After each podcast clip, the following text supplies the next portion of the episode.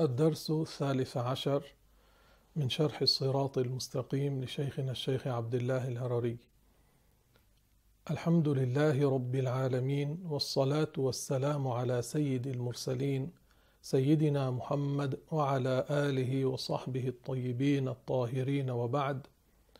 أذكركم أن تخلصوا النية لله تبارك وتعالى في الاشتغال بعلم الدين. يقول المؤلف رحمه الله وقال رسول الله صلى الله عليه وسلم حياتي خير لكم. معناه هذه الأمة كانت مستفيدة من حياة النبي صلى الله عليه وسلم. قال ومماتي خير لكم. معناه حتى بعد موته عليه الصلاة والسلام تستفيد أمته بإذن الله منه. قال ومماتي خير لكم. تحدثون ويحدث لكم يعني تعملون أشياء ثم ينزل الوحي على الرسول صلى الله عليه وسلم بحكمها. تعرض ووفاتي خير لكم تعرض علي أعمالكم فما رأيت من خير حمدت الله عليه وما رأيت من شر استغفرت لكم رواه البزار ورجاله رجال الصحيح. الشرح. هذا الحديث يدل على أن النبي ينفع بعد موته خلافا للوهابية القائلين بأنه لا ينفع أحد بعد موته. الرسول عليه الصلاة والسلام حين قال هنا ووفاتي خير لكم معناه أنتم بعد وفاتي أنفعكم بإذن الله. لأن الرسول يقول في هذا الحديث فما رأيت من خير حمدت الله وما رأيت من شر استغفرت لكم وهذه فائدة وهذا نفع بإذن الله. أما نفاة التوسل أدعياء السلفية يقولون لا أحد ينفع بعد موته. كيف هذا الكلام؟ أليس ثبت في حديث الإسراء والمعراج أن الرسول صلى الله عليه وسلم سأله موسى في السماء قال له كم فرض الله على أمتك من الصلاة؟ قال فرض خمسين صلاة. قال سل ربك التخفيف. سل ربك التخفيف فخفف عن الأمة ثم رجع إلى موسى فقال خفف عني خمس صلوات. قال سل ربك التخفيف وهكذا ما زال يرجع الرسول إلى المكان الذي يتلقى فيه الوحي. ثم يعود إلى موسى ويقول له سل ربك التخفيف حتى بقيت خمس صلوات وثوابها بخمسين صلاة. هذا ألا يسمى نفعا من موسى عليه السلام بعد وفاته لأمة محمد عليه الصلاة والسلام بإذن الله؟ هذا يسمى نفعا. فكلامهم مخالف للشرع مخالف لحديث الرسول صلى الله عليه وسلم. أحيانا يقولون للشخص الله قال وأن ليس للإنسان إلا ما سعى. معناه الشيء الذي يعمله الإنسان المؤمن من سعي نفسه يستفيد منه وله في ذلك سبب. أما الشيء الذي ينفعه وكان ليس من عمله يستفيد منه بمحض فضل من الله. أليس نصلي على المسلم إذا مات صلاة الجنازة؟ هذه تنفعه بإذن الله. أليس نقول فيها اللهم اغفر له اللهم ارحمه؟ أليس الرسول عليه الصلاة والسلام كان يزور القبور؟ ويقول السلام عليكم يا أهل القبور يغفر الله لنا ولكم. أليس ينفعهم بدعائه؟ صلى الله عليه وسلم. وهم قد ماتوا وهم قد توفاهم الله تعالى فيستفيدون من عمل غيرهم بإذن الله. وموسى عليه السلام نفع أمة محمد حتى صارت هذه الصلوات خمس صلوات وثوابها بخمسين صلاة. فكلامهم كلام أدعياء السلفية نفاة التوسل أنه لا أحد ينفع بعد موته غير صحيح بدليل ما حصل من موسى عليه السلام وبدليل قول النبي صلى الله عليه وسلم ووفاتي خير لكم معناه أنفعكم بإذن الله بعد وفاتي. فإنه عليه الصلاة والسلام لما قال ومماتي خير لكم أفهمنا أنه ينفعنا بعد موته أيضا بإذن الله. كما نفعنا موسى عليه السلام ليلة المعراج لما سأل النبي عليه الصلاة والسلام ماذا فرض الله على أمتك؟ فقال له خمسين صلاة. قال ارجع وسل التخفيف فإني جربت بني إسرائيل. فرض عليهم صلاتان فلم يقوموا بهما. فرجع فطلب التخفيف مرة بعد مرة وفي كل مرة كان موسى عليه السلام يقول له ارجع فسل التخفيف. إلى أن صاروا خمس صلوات بأجر خمسين. فهل يشك عاقل بنفع موسى عليه السلام لهذه الأمة هذا النفع العظيم؟ وقد كان موسى عليه السلام توفي قبل ليلة المعراج بأكثر من ألف سنة. فهذا عمل بعد الموت نفع به أمة محمد صلى الله عليه وسلم. وفي الحقيقة أيها الأحبة الضار والنافع على الحقيقة هو الله. فإذا نفع هذا العبد بإذن الله ينفع. والله الذي يخلق النفع ليس العبد. سيدنا محمد عليه الصلاة والسلام لا يخلق شيئا وموسى عليه السلام لا يخلق شيئا. إنما ينفعون بإذن الله. كما أحدنا ينفع غيره بإذن الله. إذا كان الشخص ينفع في حياته ما المانع الشرعي أو العقلي من أن ينفع بعد موته؟ والله هو خالق كل شيء. لا مانع.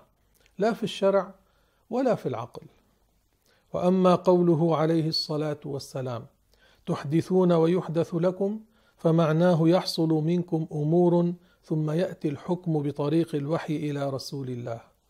ثم يؤكد النبي عليه الصلاة والسلام نفعه لأمته بعد وفاته بقوله ووفاتي خير لكم تعرض علي أعمالكم فما رأيت من خير حمدت الله عليه وما رأيت من شر استغفرت لكم. ويدل على ذلك ما رواه مسلم في حديث المعراج أن كلا من الأنبياء الذين لقيهم في السماء دعا للرسول بخير وهم ثمانية. آدم في الأولى وعيسى ويحيى في الثانية ويوسف في الثالثة وإدريس في الرابعة وهارون في الخامسة وموسى في السادسة وإبراهيم في السابعة. وكل ذلك نفع بعد الموت لأن كل واحد منهم رحب بالنبي صلى الله عليه وسلم ودعا له بخير والدعاء نافع بلا شك. فبطل تعلق الوهابية بالاستدلال بحديث مسلم إذا مات ابن آدم انقطع عمله إلا من ثلاث كما قلت لكم قبل. المبتدعة حتى ينصروا عقيدتهم وحتى يميلوا الناس لعقيدتهم التي هي باطلة مخالفة لما عليه أهل السنة والجماعة. ماذا يفعلون؟ يوردون آية أو آيات أو أحاديث في غير محلها ليميلوا الناس إليهم حتى يقول الذي لا يعلم ها جاءوا بآية جاءوا بحديث فإذا ما يقولونه صحيح. فلذلك قلت يجب أن يكون في المسلمين من يتعلم ماذا يقول أهل الضلال وكيف يرد عليهم وما هو الذي يوردونه لنصرة عقيدتهم وما معنى ذلك وما هو رد أهل الحق عليهم حتى ينصر دين الله. ويدافع عن دين الله وحتى لا يميل الناس إلى الباطل إلى هؤلاء بدعوى أنهم على الحق والعياذ بالله. فهذا الحديث انتبهوا لما سأقول. إذا مات ابن آدم انقطع عمله إلا من ثلاث. الرسول عليه الصلاة والسلام ما قال إذا مات ابن آدم؟ انقطع انتفاعه بعمل غيره ما قال. قال انقطع عمله يعني الشيء الذي هو كان سببا فيه انقطع بموته انقطع. الشيء الذي هو كان سببا فيه أي هو عامله بنفسه هو يعمله بنفسه انقطع. بموته هذا الشيء انقطع لأنه ما عاد يعمل العمل التكليفي كما كان في الدنيا. ما قال الرسول إذا مات ابن آدم انقطع انتفاعه بعمل غيره؟ ما قال. وإلا لماذا نصلي على الميت صلاة الجنازة؟ هي ليست عمله هي عمل غيره وتنفعه. فالرسول لما قال صلى الله عليه وسلم إذا مات ابن آدم انقطع عمله إلا من ثلاث يعني العمل الذي هو كان عامله هو يعمله يعني. إلا من ثلاث صدقة جارية أو علم ينتفع به أو ولد صالح يدعو له. الصدقة الجارية هو عملها في حياته الولد الصالح هو كان سببا فيه بمشيئة الله تبارك وتعالى. العلم النافع هو كان سببا فيه وعمله في حياته فهذا ينفعه طالما هو موجود هذا الشيء ينفعه. أما ما يعمله غيره له كالتصدق عنه فهذا يستفيده وهو من عمل غيره بمحض فضل من الله دون أن يكون هو سببا فيه. ذاك هو كان عمله. الصدقه الجارية العلم النافع الولد الصالح وكان سببا فيه. أما ما سوى ذلك مما ينفعه من عمل غيره فلا يدخل تحت هذا الحديث. لا تضع الحديث في غير محله. يقولون الله قال وأن ليس للإنسان إلا ما سعى. يعني الشيء الذي يعمله الإنسان من سعيه يستفيد منه بفضل الله وهو له فيه سعي.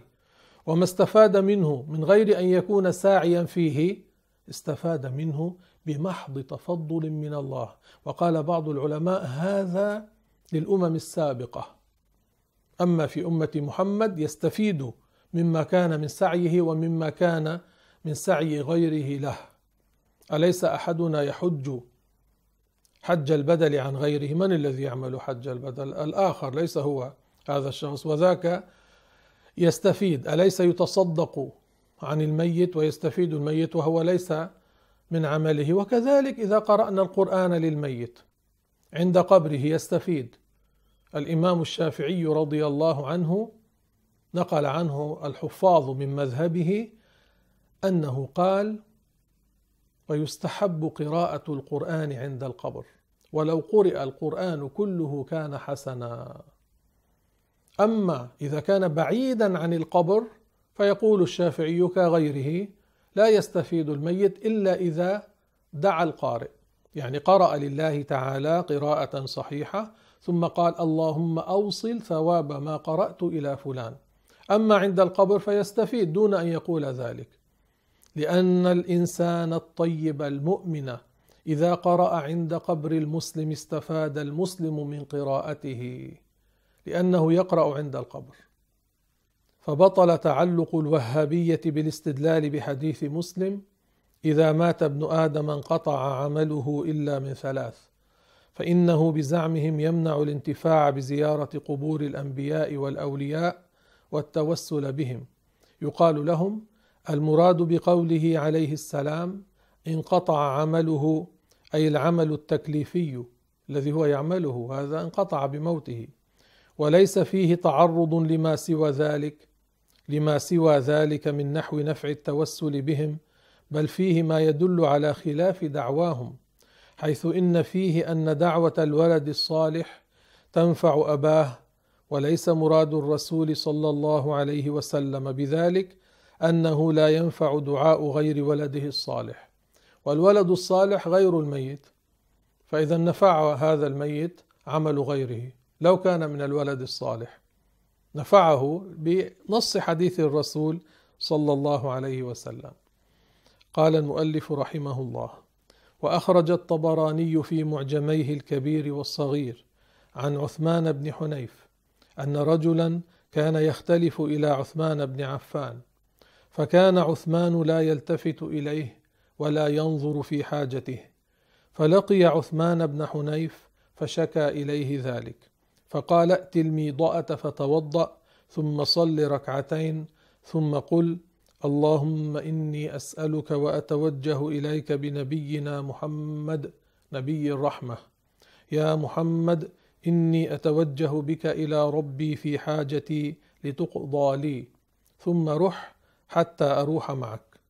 فانطلق الرجل ففعل ما قال. ثم أتى باب عثمان فجاء البواب فأخذ بيده فأدخله على عثمان بن عفان فأجلسه على طنفسته أي سجادته التي يقعد عليها.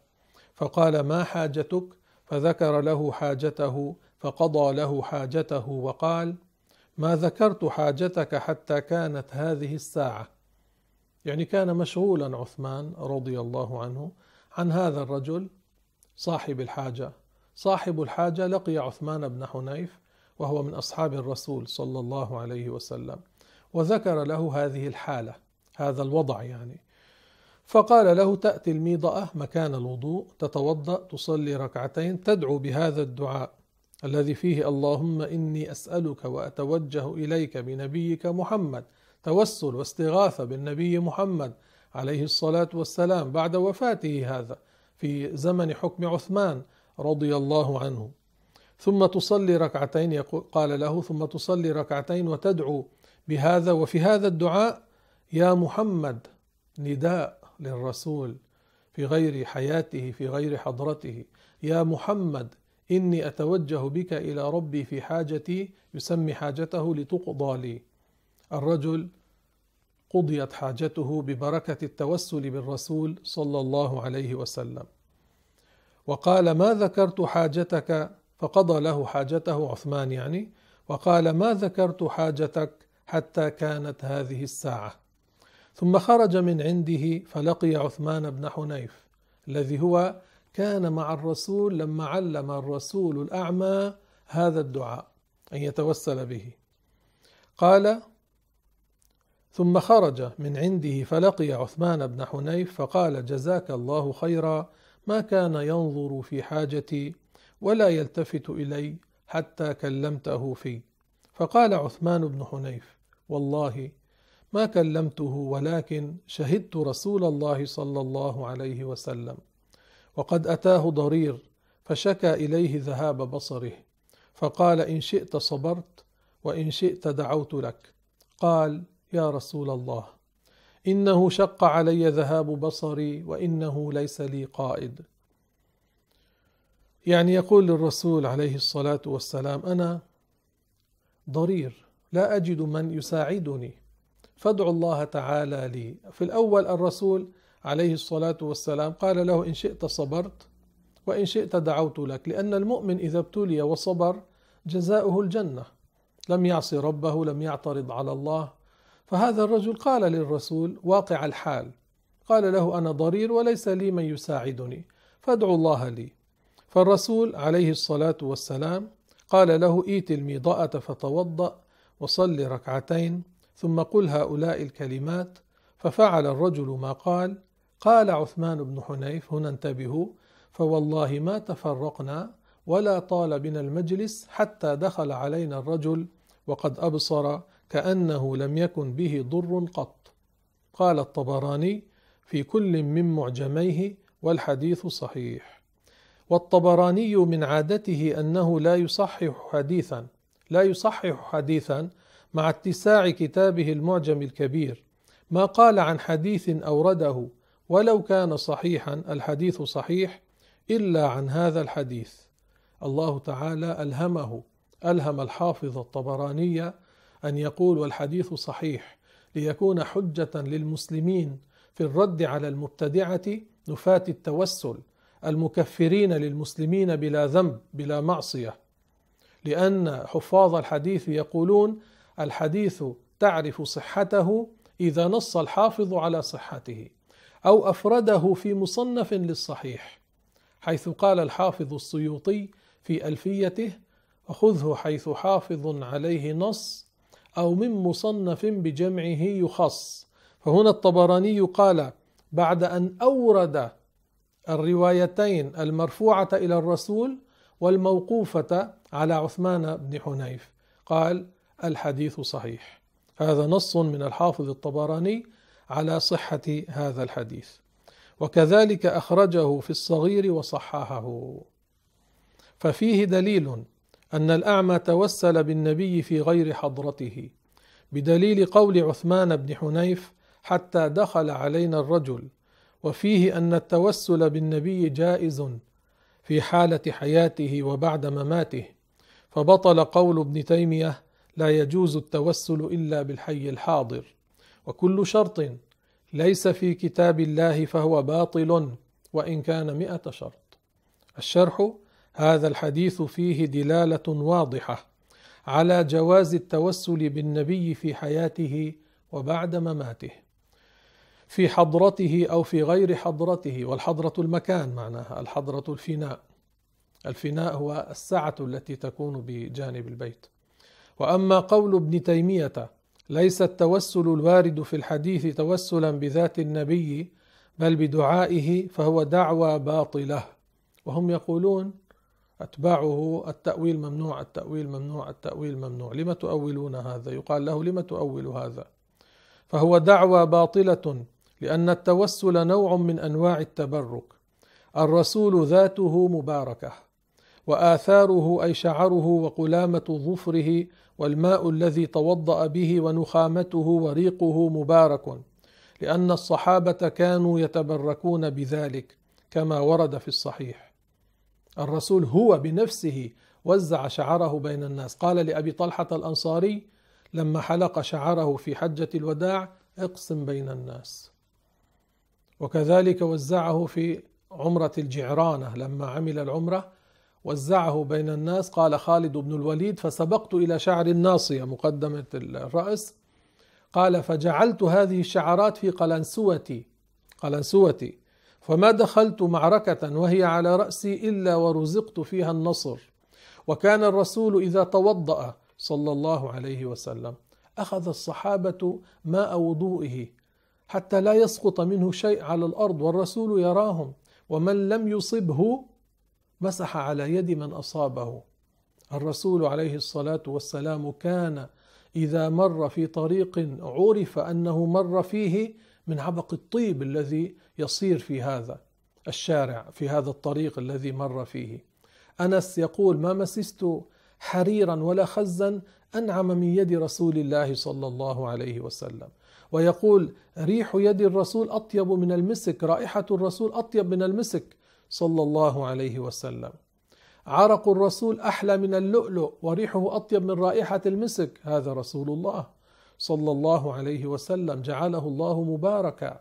ذاته مبارك وشعره مبارك وأظفاره مباركة وعرقه مبارك. ليس كالناس العاديين. هذا خير خلق الله محمد. صلى الله عليه وسلم. اللهم أمدنا بأمداده وارزقنا من بركاته وأكرمنا برؤية وجهه الشريف وأكرمنا بشربة من حوضه. عليه الصلاة والسلام. يا أرحم الراحمين يا أرحم الراحمين يا أرحم الراحمين. استجب لنا هذا الدعاء. لأن الصحابة كانوا يتبركون بذلك. كما ورد في الصحيح. فكأن قول ابن تيمية هذا ينادي بأن الصحابة ما كانوا يعرفون الحقيقة بل كانوا جاهلين وما قاله مخالف للأصول. فإن علماء الأصول لا يسوغون التأويل إلا لدليل عقلي قاطع أو سمعي ثابت. وكلام ابن تيمية معناه أنه يجب تقدير محذوف فالحديث عنده يقدر فيه محذوف فيكون التقدير على موجب دعواه اللهم إني أسألك وأتوجه إليك بدعاء نبينا. وكذلك يا محمد إني أتوجه بك إلى ربي يلزم منه التقدير. إني أتوجه بدعائك إلى ربي. والأصل احفظوا هذه القاعدة. والأصل في النصوص عدم التقدير. والتقدير لا يصار إليه إلا لدليل. وهذا المعروف عند علماء الأصول. فابن تيمية حبب إليه الشذوذ وخرق الإجماع من شدة إعجابه بنفسه ومن فرط إعجابه بنفسه أنه ذكرت مسألة نحوية عنده فقيل له هكذا هكذا قال سيبويه فقال سيبويه يكذب. انظر أعيان العصر وأعوان النصر. ومن ابن تيمية في النحو حتى يكذب إمام النحو لأنه خالف رأيه؟ وهذا خفيف بالنسبة لتخطئة علي بن أبي طالب في سبع عشرة مسألة. انظر كتاب الدرر الكامنة. فلهذا انحرف عنه أبو حيان النحوي بعد أن كان يحبه وقد امتدحه بقصيدة. ثم لما رأى منه تكذيب سيبويه ورأى كتابه الذي سماه كتاب العرش الذي ذكر فيه أن الله قاعد على الكرسي وأنه أخلى موضعا للرسول ليقعده فيه زادت كراهيته له فصار يلعنه حتى مات. ذكر ذلك الحافظ محمد مرتضى الزبيدي. انظر إتحاف السادة المتقين. وأبو حيان إمام في القراءات والنحو والتفسير وله سماع من شيوخ الحديث. وقد وصف الذهبي الذي هو حبيب المشبهة.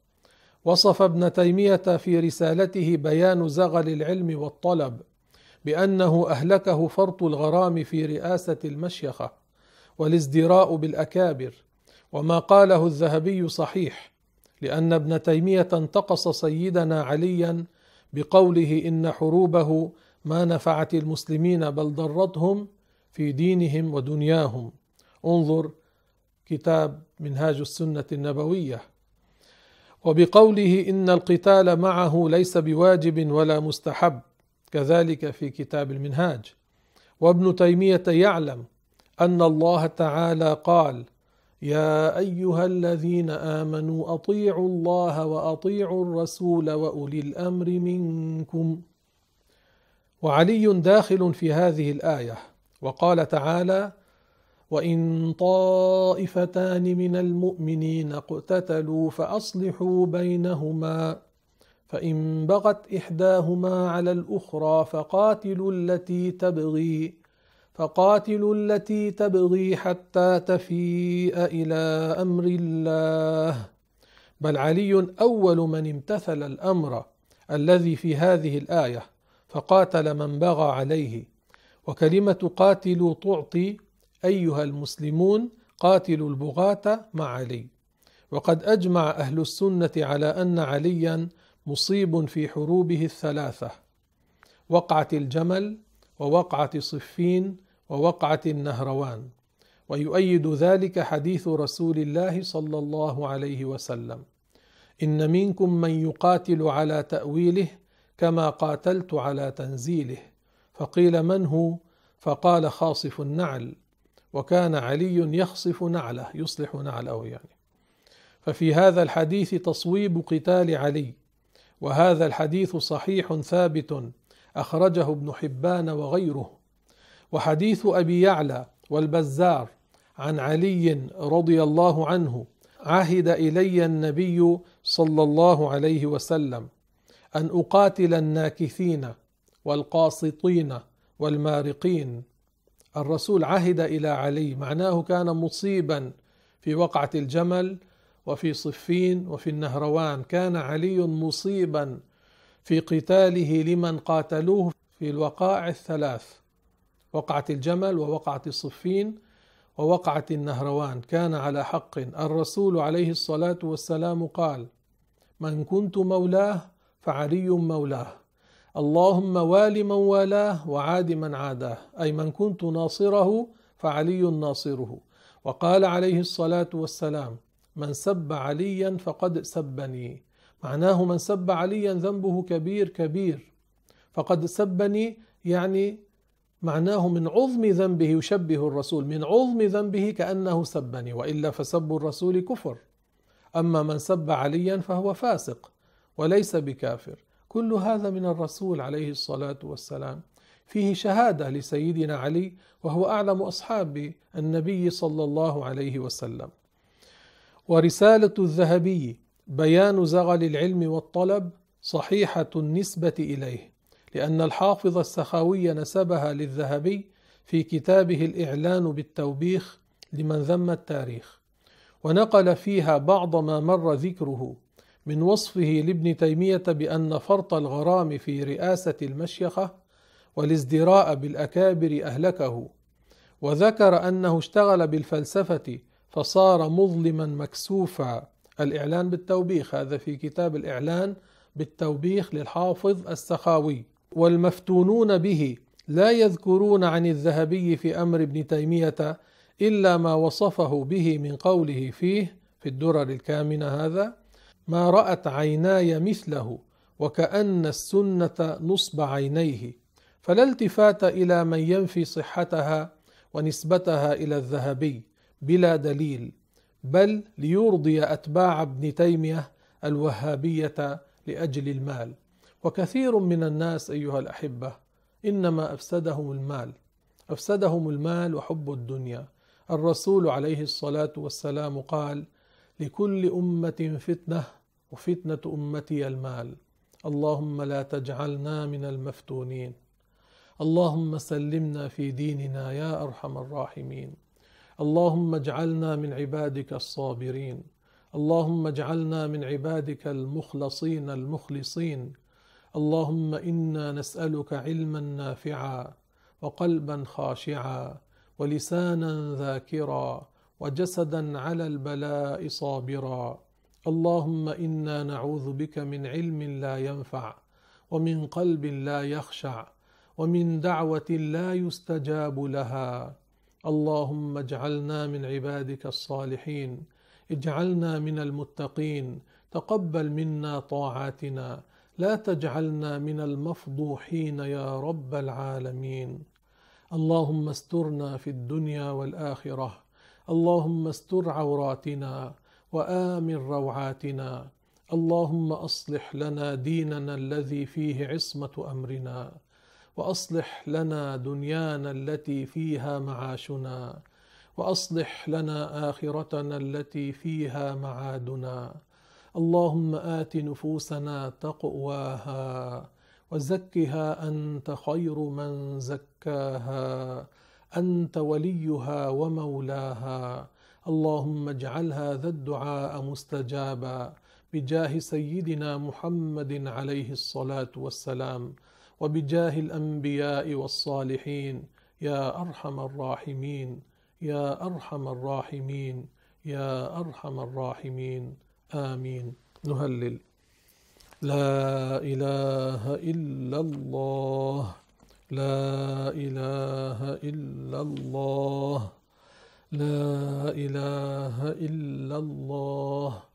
اللهم صل على محمد وعلى آله وصحبه وسلم. اللهم صل على سيدنا محمد وعلى آله وصحبه وسلم. اللهم صل على سيدنا محمد وعلى آله وصحبه وسلم. رب اغفر للمؤمنين والمؤمنات رب اغفر للمؤمنين والمؤمنات رب اغفر للمؤمنين والمؤمنات. هنا سؤال ما معنى قول النبي صلى الله عليه وسلم؟ قل هو الله أحد تعدل ثلث القرآن. معناه الذي يقرأ سورة الإخلاص التي في أولها بسم الله الرحمن الرحيم قل هو الله أحد له ثواب عظيم يشبه ثواب من قرأ ثلث القرآن من عظم الثواب. هذا الحديث فيه إشارة إلى عظم ثواب من يقرأ سورة الإخلاص. وليس معناه أن من قرأ سورة الإخلاص صار محصلا تماما على التمام لثواب من قرأ ثلث القرآن. لا الذي يقرأ ثلث القرآن ثوابه أعظم لكن هذا أيضا ثوابه عظيم. فإذا سمعتم مثل هذا الحديث عرفوا المقصود. يعني لما قال الرسول صلى الله عليه وسلم من فطر صائما فله مثل أجره غير أنه لا ينقص من أجر الصائم شيء. ما معناه ليس معناه أن الشخص إذا كان صائما في رمضان وفطره شخص يحوز من الأجر تماما كما يحوز الذي صام لأن إطعام الصائم مستحب. وصيام الصائم في رمضان فرض والفرض ثوابه أعلى من النفل. وهكذا أيضا قول الرسول صلى الله عليه وسلم من جهز غازيا فقد غزا. يعني الذي يجهز الغازي يجهزه بالمال بالعتاد بما يحتاجه للجهاد له ثواب عظيم يشبه ثواب الغازي. لكن الغازي ثوابه أعلى وأكثر. خاطر بنفسه في سبيل الله تعالى وذاك قد يكون قاعدا في بيته وبذل المال حتى جهزه. نعم ثوابه عظيم لكن ذاك ثوابه أعظم. هنا السؤال ما هو أحسن ألوان الثياب؟ أحسن ألوان الثياب البياض. فإذا لبس الشخص البياض يقصد الاقتداء برسول الله صلى الله عليه وسلم. رداء الرسول كان أبيض. وإزاره كان أبيض. الرداء الذي يلبس للقسم الأعلى يرتدى للقسم الأعلى والإزار للقسم الأسفل يسمى إزارا. الرسول كان يلبس البياض وقال عليه الصلاة والسلام عليكم بالبياض فإنه خير الثياب. فلا يذم البياض في الثياب انتبهوا. الشيء الذي مدحه القرآن مدحه الرسول لا يذم. مثلا الأشياء التي أقسم الله بها معناه لها شرف لها منزلة لها فائدة. والتين والزيتون وطور سينين وهذا البلد الأمين. والشمس وضحاها والقمر إذا تلاها والنهار إذا جلاها والليل إذا يغشاها والسماء وما بناها والأرض وما طحاها. واو القسم هذه. الله يقسم بما شاء من خلقه.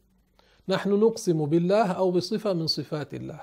فإذا جاء في القرآن أن الله أقسم بشيء معناه له فائدة. لا يجوز أن تنفى عنه الفائدة. والتين والزيتون معناه التين فيه فائدة والزيتون فيه فائدة والمطر فيه فائدة. فلا يقال فيه لفظ هو منافاة للقرآن. مثلا نحن لا نشتم السماء لا نشتم السماء الله أقسم بالسماء وهي مسكن الملائكة. والملائكة أحباب الله أولياء الله.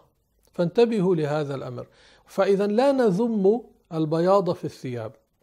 والرسول صلى الله عليه وسلم أيضا ورد أنه لبس العمامة السوداء. وكذلك سيدنا علي رضي الله عنه لبس عمامة سوداء. وكذلك سيدنا أحمد الرفاعي رضي الله عنه ونفعنا الله بهم وببركاتهم. أيضا لبس العمامة السوداء فهذا شيء حسن إذا نوى الشخص الاقتداء. هذا سؤال مهم أيضا. بعض الناس يقولون عن الله مهندس الكون الأكبر لا يجوز. لا يجوز أن يسمى الله تعالى بما لا يليق به. مهندس المهندس يفكر. الله منزه عن التفكير. منزه عن الانفعال منزه عن التغير. الله ليس كمثله شيء. لا نقول عنه مهندس كما يقول سيد قطب في كتبه ولا نقول عنه الريشة الخالقة أو لمسات الريشة الخالقة. الله ليس كمثله شيء. الله لا يسمى إلا بما سمى به نفسه أو سماه به نبيه صلى الله عليه وسلم أو كان شيئا لائقا بالله سبحانه وتعالى. قال بعض العلماء ويجوز أن يسمى الله بلفظ يكون دالا على الكمال يكون دالا على الكمال كأن يقال الطاهر. مثلا معناه المنزه عن العيوب والنقائص. أما ما لا يليق بالله فلا يسمى الله تعالى به.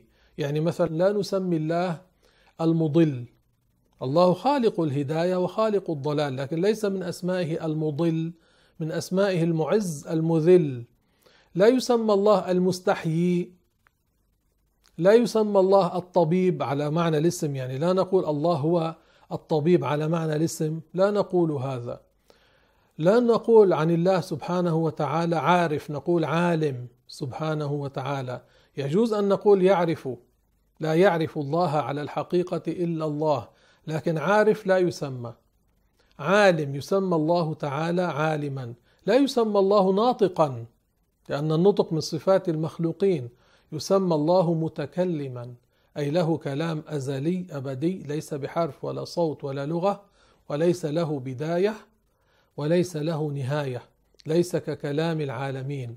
فإياكم أن تسموا الله بما لا يليق به سبحانه وتعالى. ما كان أكثر طعام يأكله الرسول صلى الله عليه وسلم. الرسول كان أزهد خلق الله كان يقلل من الطعام والشراب إيثارا للآخرة. والرسول عليه الصلاة والسلام يقول ما ملأ ابن آدم وعاء شرا من بطنه بحسب ابن آدم لقيمات يقمن صلبه. لقيمات جمع قلة تسع عشر لقيمات إحدى عشرة لقمة إثنتا عشرة لقمة كل هذا يدخل في القليل. فكان يقلل الطعام إيثارا للآخرة. هكذا علم الرسول صلى الله عليه وسلم. كان كثيرا ما يأكل الخبز مع المرق. كان كثيرا ما يأكل التمر والماء. عائشة تقول إنها قضت مع رسول الله صلى الله عليه وسلم شهرين ولم يوقد في بيت رسول الله نار. فقال لها السامع قريبها ما كان طعامكما؟ قالت الأسودان التمر والماء. يمر على الرسول شهر يمر على الرسول شهران لا يأكل إلا التمر والماء. صلى الله عليه وسلم. كان يربط الحجر على بطنه من الجوع. عليه الصلاة والسلام. بلا ضرر لا يضر نفسه. لأن حفظ النفس مما اتفقت عليه الشرائع. فالرسول ما كان يضر نفسه. الرسول كان يقوم من الليل كثيرا حتى تتورم قدماه ورم بلا ضرر. يذهب إذا مشى قليلا يذهب ليس بحيث يضر نفسه صلى الله عليه وسلم. فلذلك علينا وعليكم أيها الأحبة بتقليل الطعام اقتداء برسول الله صلى الله عليه وسلم. هذا أحسن لأمر الدين أحسن للآخرة. ازهد في الدنيا يحبك الله. هكذا قال الرسول عليه الصلاة والسلام. وازهد فيما عند الناس يحبك الناس. الزهد شيء يحبه الله. أمر يحبه الله. ليس كبعض جهلة المتصوفة.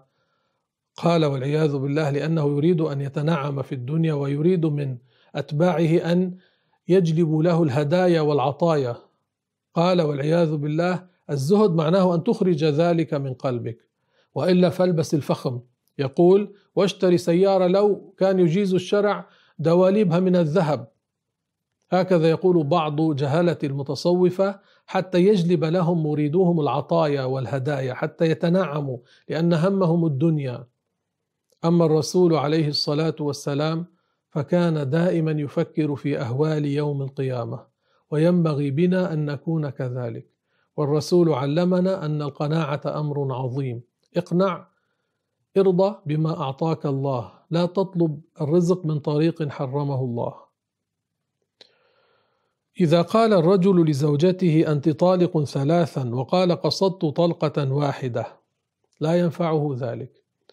أجمع الفقهاء على أن الشخص إذا طلق امرأته طلاقا ثلاثا بلفظ واحد يقع ثلاثا. يعني إذا قال الرجل لامرأته أنت طالق ثلاثا أو بالعامية طلقتك بالثلاث فيقع ثلاثا لو كان بلفظ واحد في مجلس واحد. الطلاق الثلاث بلفظ واحد يقع ثلاثا بلا خلاف بين العلماء.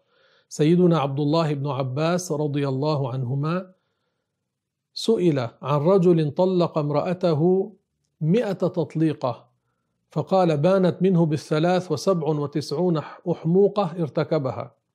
وسئل عن رجل طلق امرأته ألف تطليقة فقال بانت منه بالثلاث بلفظ واحد. وسئل عن رجل طلق امرأته عدد النجوم فقال بانت منه بالثلاث وعلى هذا المذاهب الأربعة الشافعي الحنفي المالكي الحنبلي كلهم هكذا يقولون. خالف ابن تيمية ومن تبعه المسلمين فقالوا لا يقع الثلاث بلفظ واحد. فصار يفتى بهذا الكلام الفاسد بهذه الفتوى الباطلة وصار بعض الرجال يعيش مع امرأته التي كانت زوجة له بعد أن طلقها ثلاثا يعيش معها بالحرام بناء على هذه الفتوى الفاسدة الباطلة. يقولون يزعمون أن هذه الآية تدل على ذلك. قال الله تعالى الطلاق مرتان يقولون فاذا لا يقع كله بمرة واحدة وكلامهم غير صحيح. الطلاق مرتان معناه الطلاق الذي بعده رجعه مرتان. فإن طلقها أي الثالثة فلا تحل له من بعد حتى تنكح زوجا غيره. فاعرفوا هذا وعلموه الناس. من طلق زوجته ثلاثا بلفظ واحد في مجلس واحد وقعت الثلاث. فلا تحل له من بعد حتى تنكح زوجا غيره. هذه الفتوى الصحيحة في هذه المسألة. ما الدليل؟ هنا سؤال. ما الدليل على أن الرسول صلى الله عليه وسلم أفضل خلق الله؟ الدليل أن الله تعالى قال بعد ذكر جمع من الأنبياء وكلا فضلنا على العالمين. معناه الأنبياء أفضل من سائر الخلق. والله يقول كنتم خير أمة أخرجت للناس. هذه الأمة أفضل الأمم. ونبيها أفضل الأنبياء. والأنبياء أفضل خلق الله فنبينا محمد صلى الله عليه وسلم هو أفضل خلق الله. عليه الصلاة والسلام والله أعلم وأحكم.